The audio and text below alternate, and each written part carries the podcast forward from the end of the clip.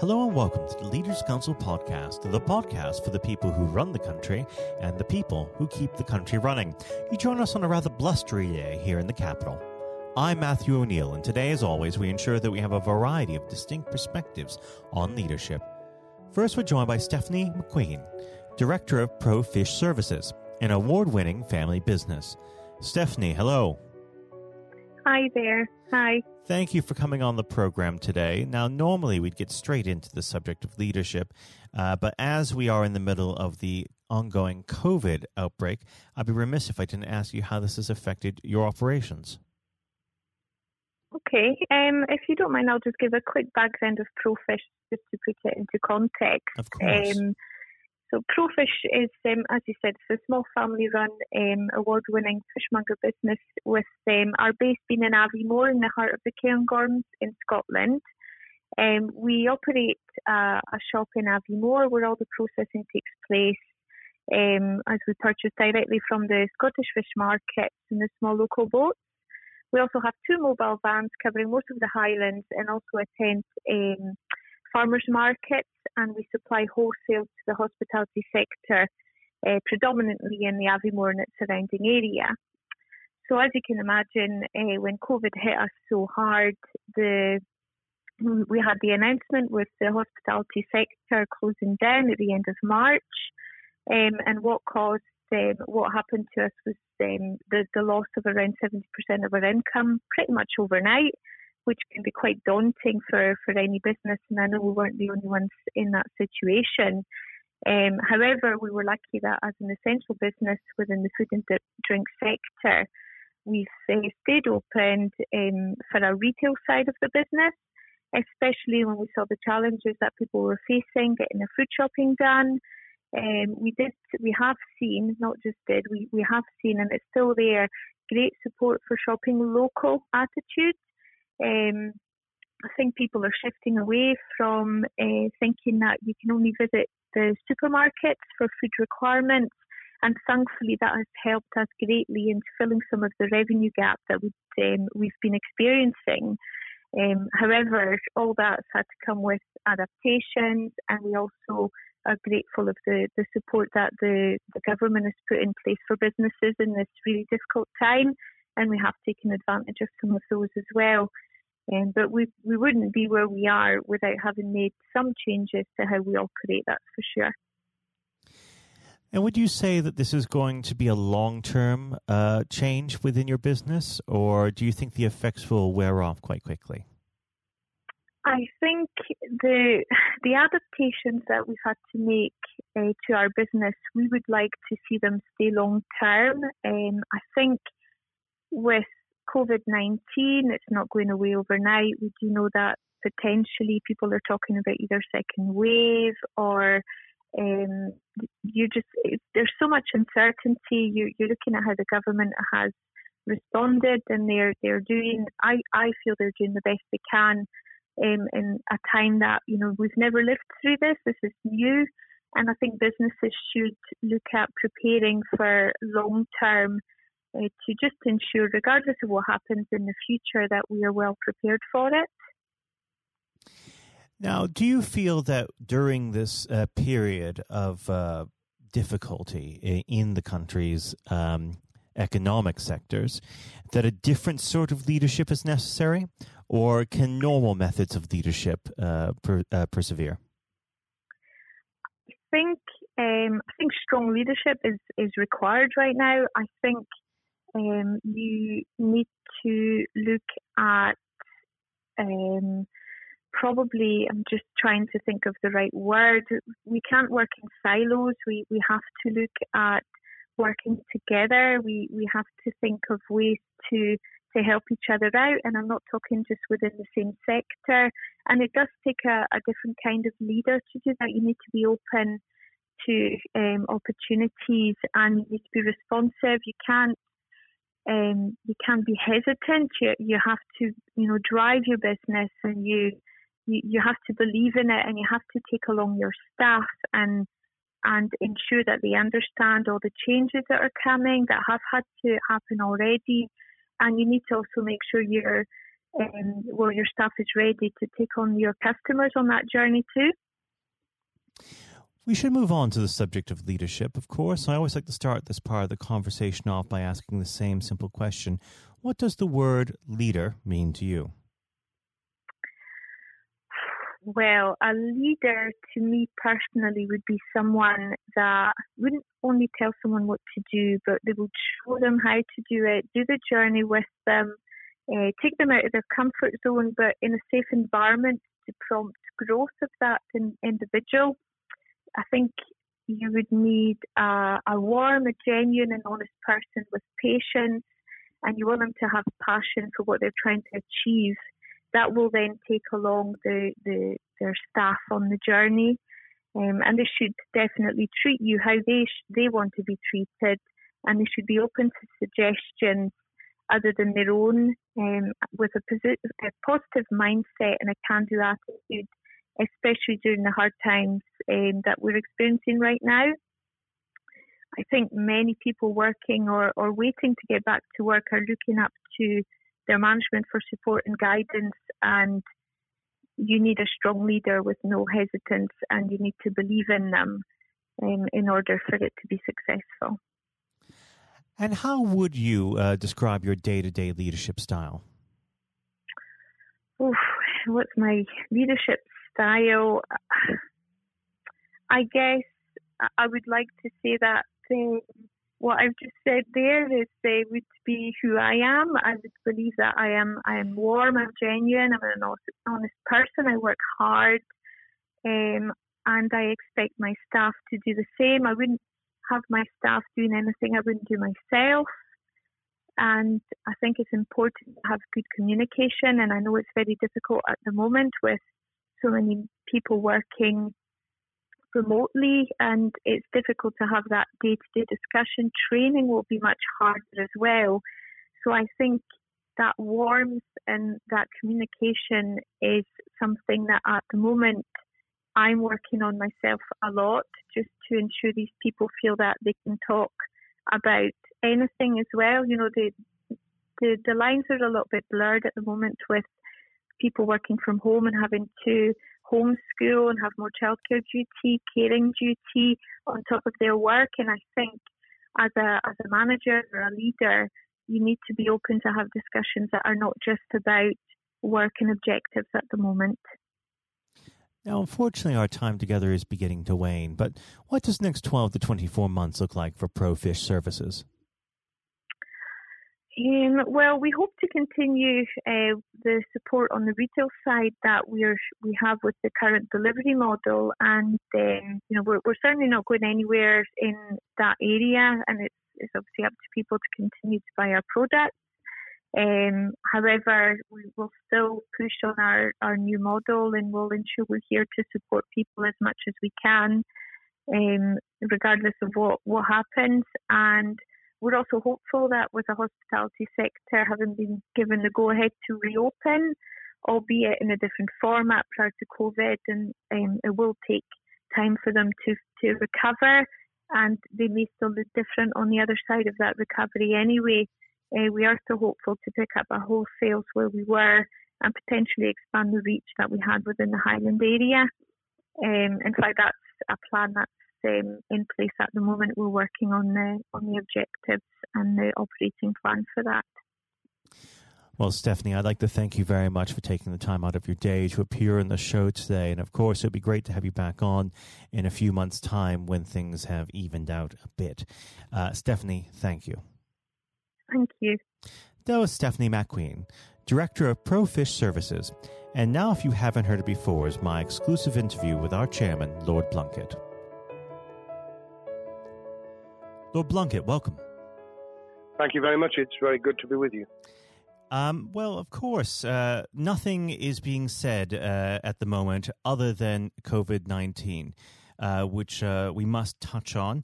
Um, what would your message be to small businesses who are trying to keep going?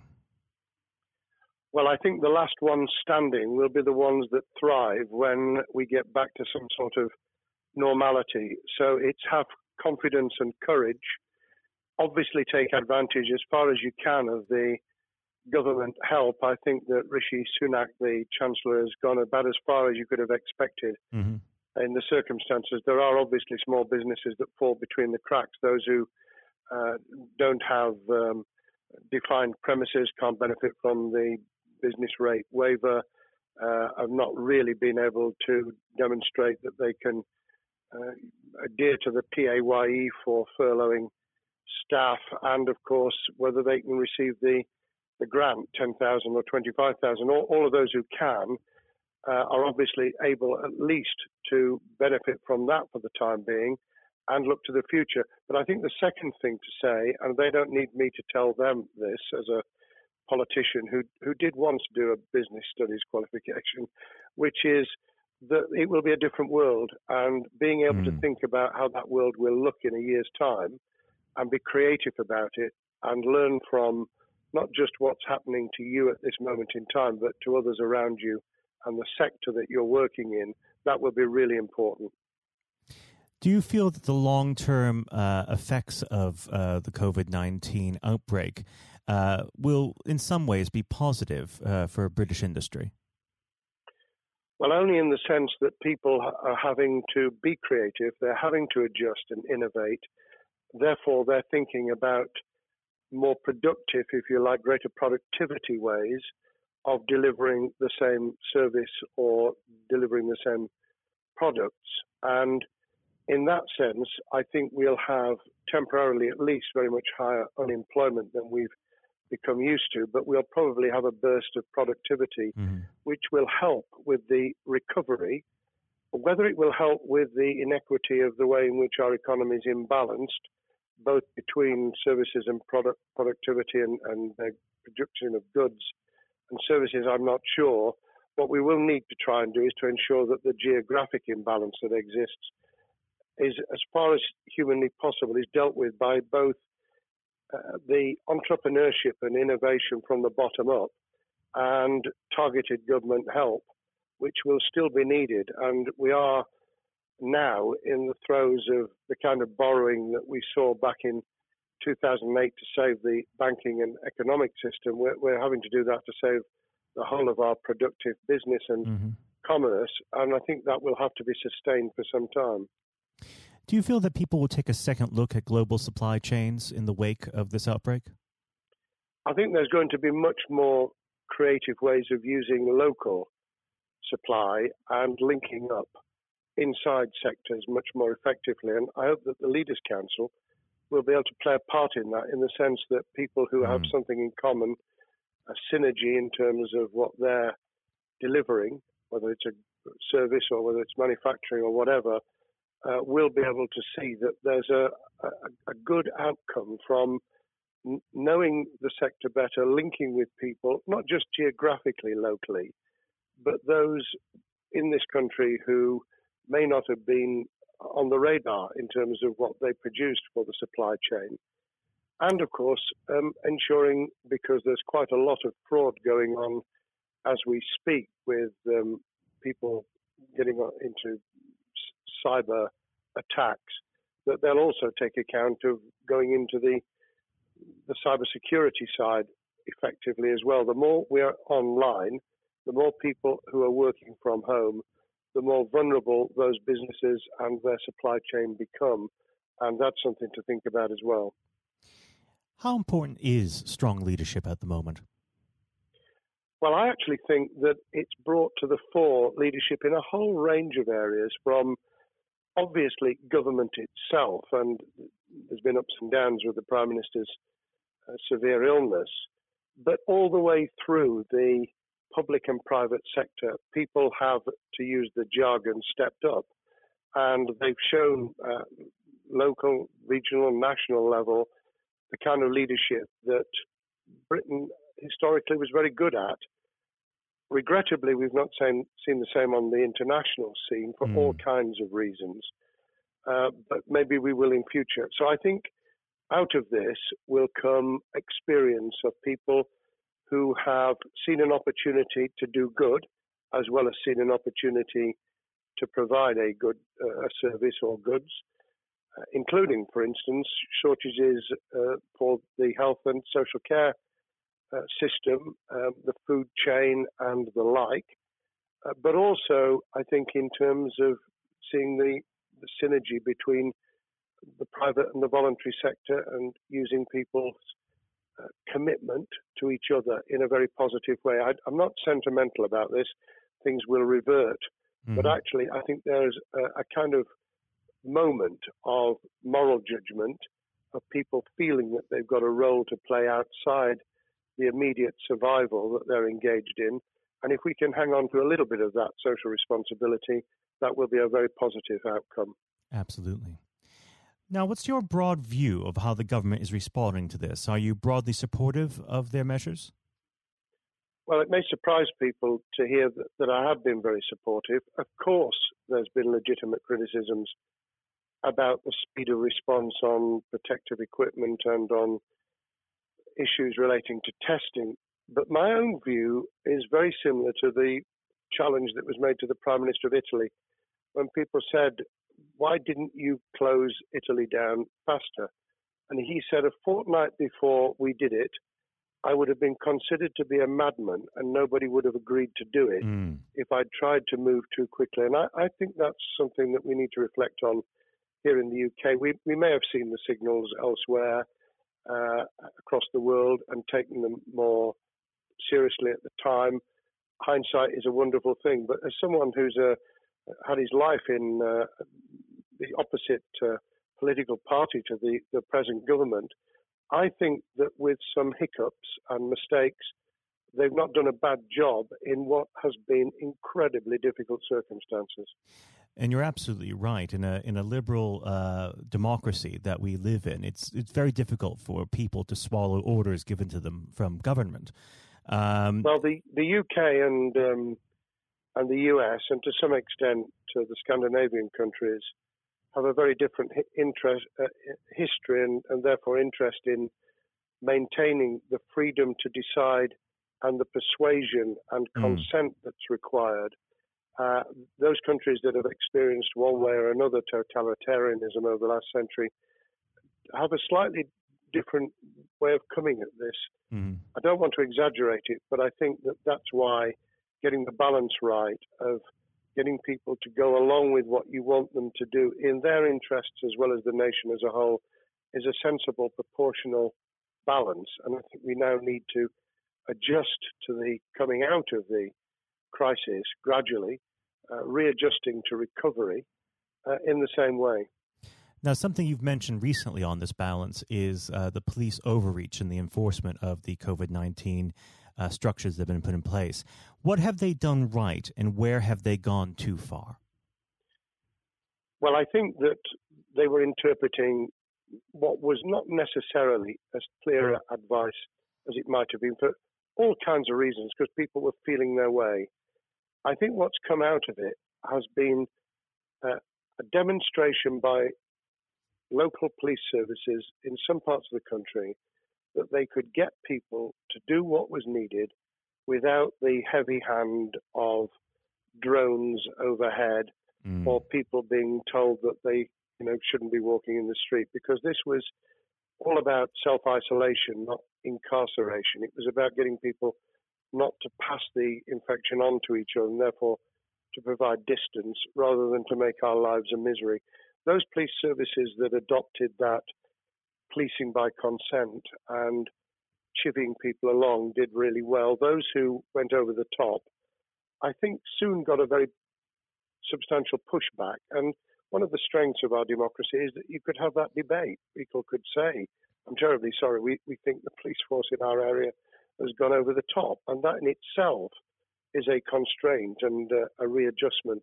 That, that's another strength of um, living in a country where you can have opinions and express them without actually being thought to be a fool. Now, of course, uh, the government has faced criticism uh, that they were slow to react, uh, and Boris Johnson wasn't present at the early COVID 19 COBRA meetings. Now, uh, number 10 has claimed that this is normal practice. Uh, the health secretary often chairs COBRA meetings uh, related to health. does this tally with your experience as a Secretary of State, or would you have expected the PM to be more hands on during the initial stages? I think different prime ministers do have a very different style And Boris's style, which I think will now be considerably adjusted, was very swashbuckling. In some senses, delegating is a good thing, uh, as every leader of every business or public service knows. Those who try to pull too much into themselves end up with a massive bottleneck, uh, great uh, failure of trust, and the inability of people to show what they're worth and to, to demonstrate their capability.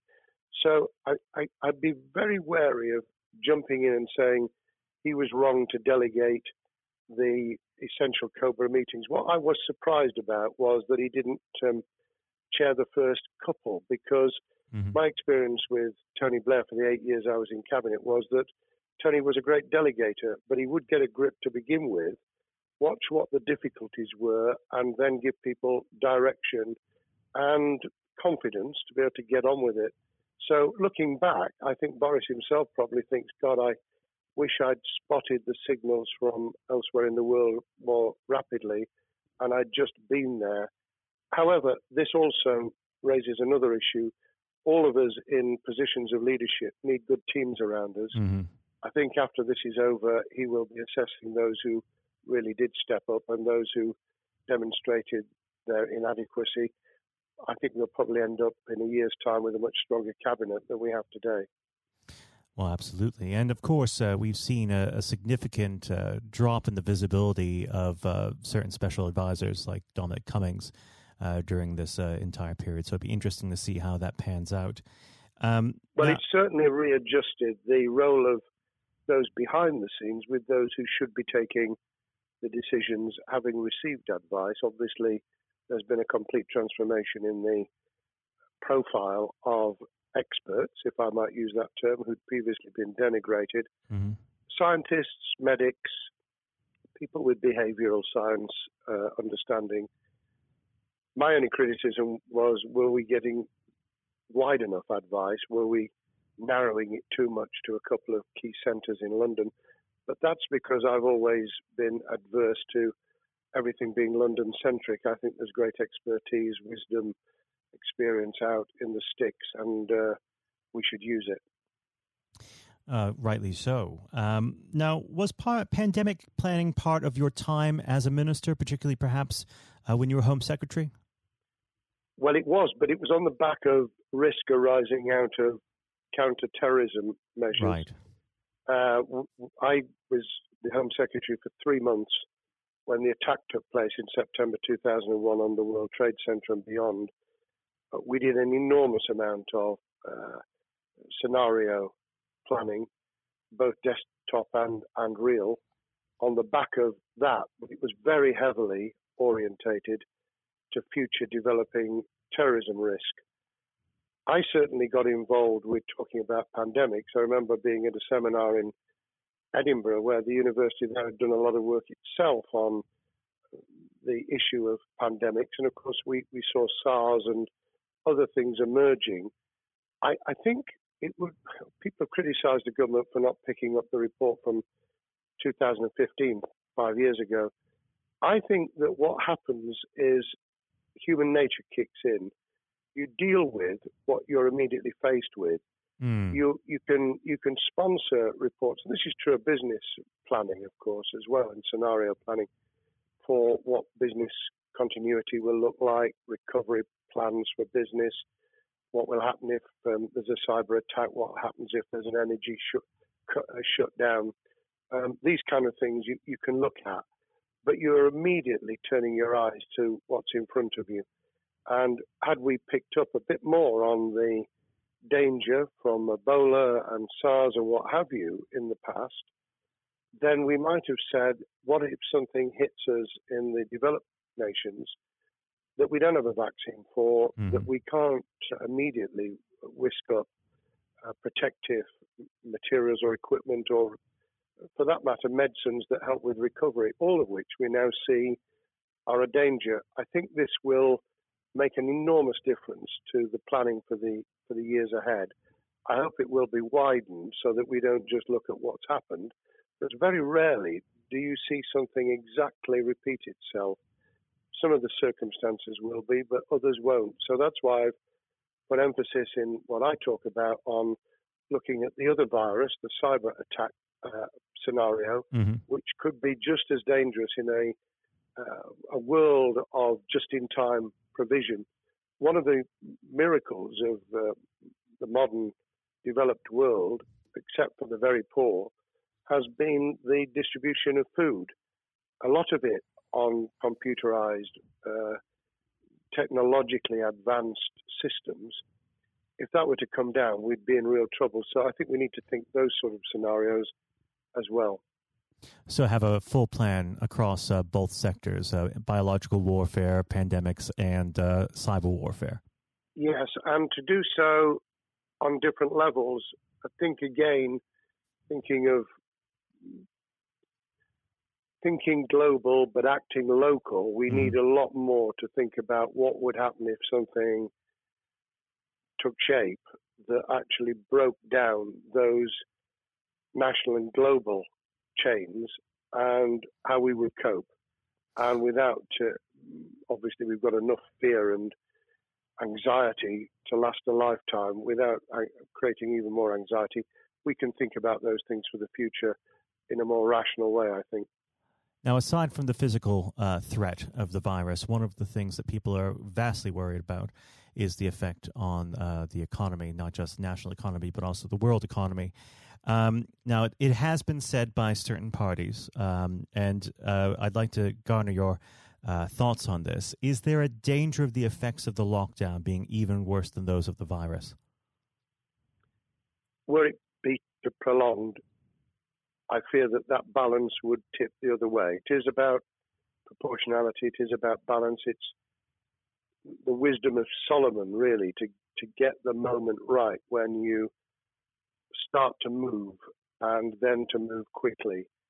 There's no doubt whatsoever that we are stocking up, not just on the economic and employment front, which will be devastating enough, but on the health and social well-being front, enormous challenges, and they will need careful handling because there's a lot of people whose lives, for a variety of reasons, are at risk in the future on a scale that we've been dealing with over the, the um, immediate handling of the pandemic, concentrating really hard on those affected by COVID 19, those sadly who have died or been seriously incapacitated that will roll over into the economic, the social, the mental health and cultural well-being of the nation, and that will need all of us to pull together as well. Absolutely. Now, do you believe the government's doing enough for business? I think that the speed of reaction once the scale of the pandemic was clear was very good. I've praised Rishi Sunak for his action. Uh, remember a chancellor who only just come into office was planning to deliver the budget in the middle of March and has had three, at least three equivalent budgets since. I think he's handled it very well. Understandably worried now about what we're doing to our economy. The level of borrowing is sustainable because of low interest rates, but it reaches a point, of course, where it tips over so that you can't then do the kind of structural investment requirements that the government were laying out before and in the March budget. And mm-hmm. those will have their consequences as well as a planned payback over many years. I think we've learned something over the last few months. We, we needed to take immediate action. We don't want another round of austerity equivalent from 2010 through to 2019, I don't think the nation, on the back of what's happened and the challenges we have, could take that. And therefore, we need a different plan, economic plan, over a much longer period, just as we did from the Second World War all the way through to 2002, when the final American loans were paid off. Now, of course, uh, one thing that's on everyone's lips um, how much longer do you believe uh, that the lockdown can go on for?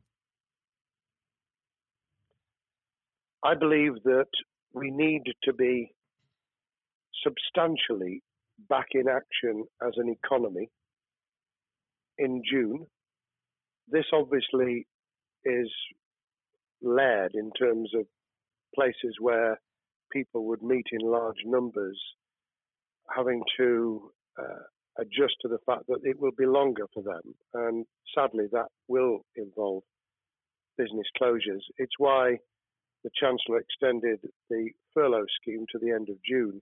Mm-hmm. But unless we, we get things moving in June, I think we'll run into the summer where all kinds of services and industries will have a chain reaction effect. And what happens with one will then have a major impact on another.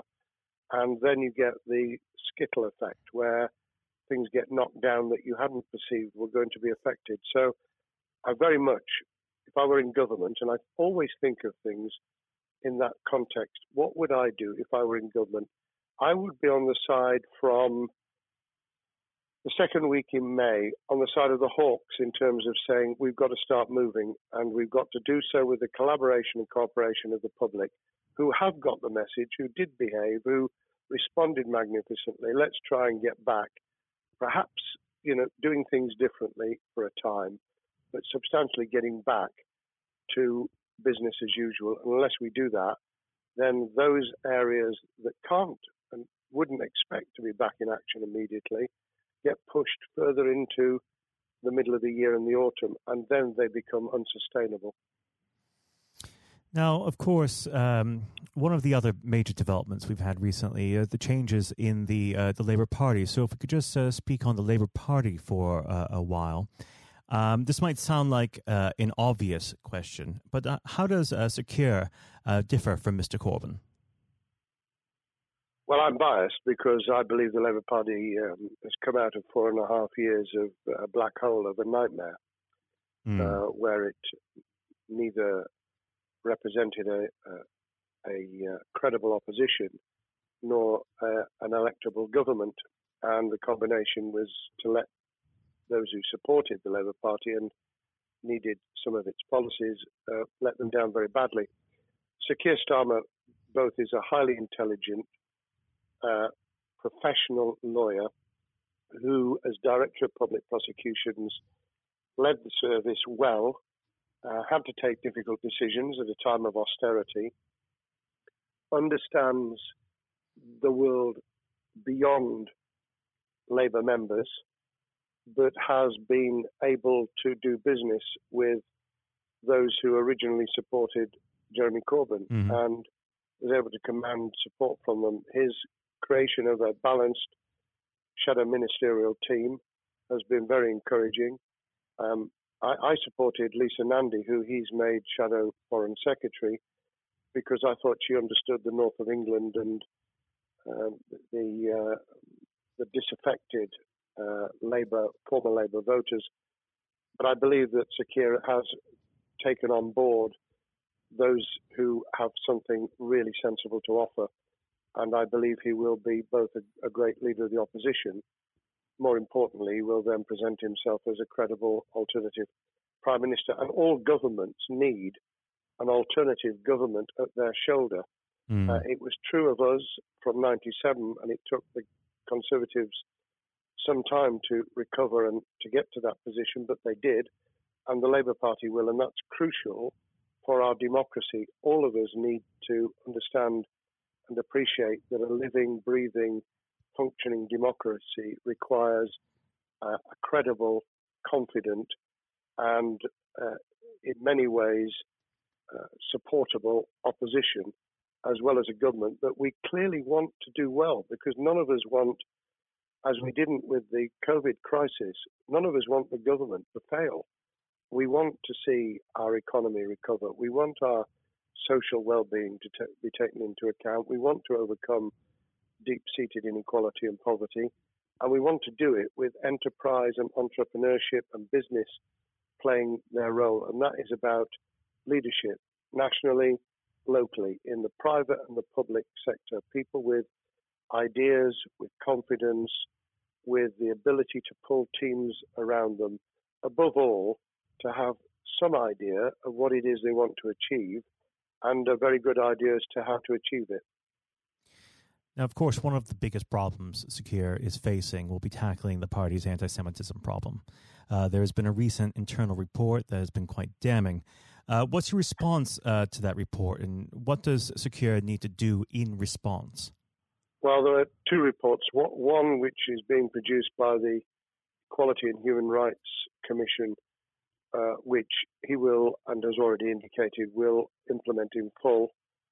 The second was a leaked report put together by the supporters of Jeremy Corbyn, 800 pages of private uh, interchanges on social media, which he has, uh, Keir Starmer set up an investigation to identify uh, who did it, who leaked it, what the content was, does it have any salience and lessons for us, and where necessary, action will be taken so I hope that uh, as he moved very quickly to reassure the Jewish community, so he will be able to take the necessary steps to back up that reassurance with the kind of actions that says that this was a blight on a historic great political party that all, of, all of us were ashamed of. We've been able to put that behind us and to move on to facing the future with confidence. What's the one king, uh, key thing that Sir Keir needs to do to restore Labour as an election winning party?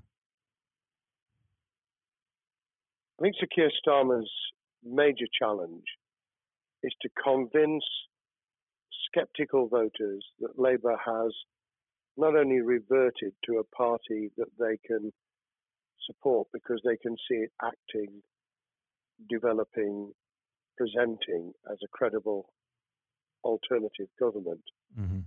but also that the lessons have been learned from the fiasco from 2015 onwards. In other words, there have to be very clear signals of substantial change, not just the right words, not just reassurance that we're not uh, going back to some of the crazier uh, policies, but actually that we've understood why the electorate rejected those policies so substantially in December 2019. If people get that message, they'll understand that the Labour Party has changed, as it did in the 1980s and early 90s, to become the electable government with the greatest majority in historic majority, even greater than 1945, which I was privileged to be able to take advantage of in 1997 when I joined the cabinet.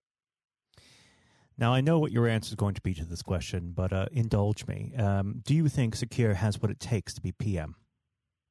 Yes, I do. I think he has the background, he has the experience, he has the professionalism, he has the forensic uh, mindset, and he has the confidence to have put a team around him which will ensure that it will work. And those elements are true of all leaders ideas, the ability to build a team, to have confidence in that team, uh, and to be able to demonstrate leadership in practice, sometimes at the most difficult times.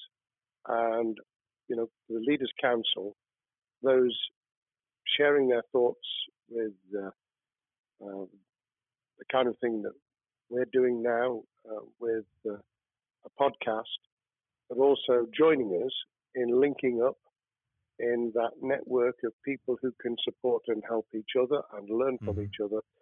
That is what needs to be done in politics as it needs to be done in business. Thank well, you very much indeed, Matthew. Well, really thank you for coming on the uh, the program. It's been a, an absolute pleasure, and I look forward to speaking with you again. Thank you very much, and good luck to all those listening in what has been a nightmare scenario.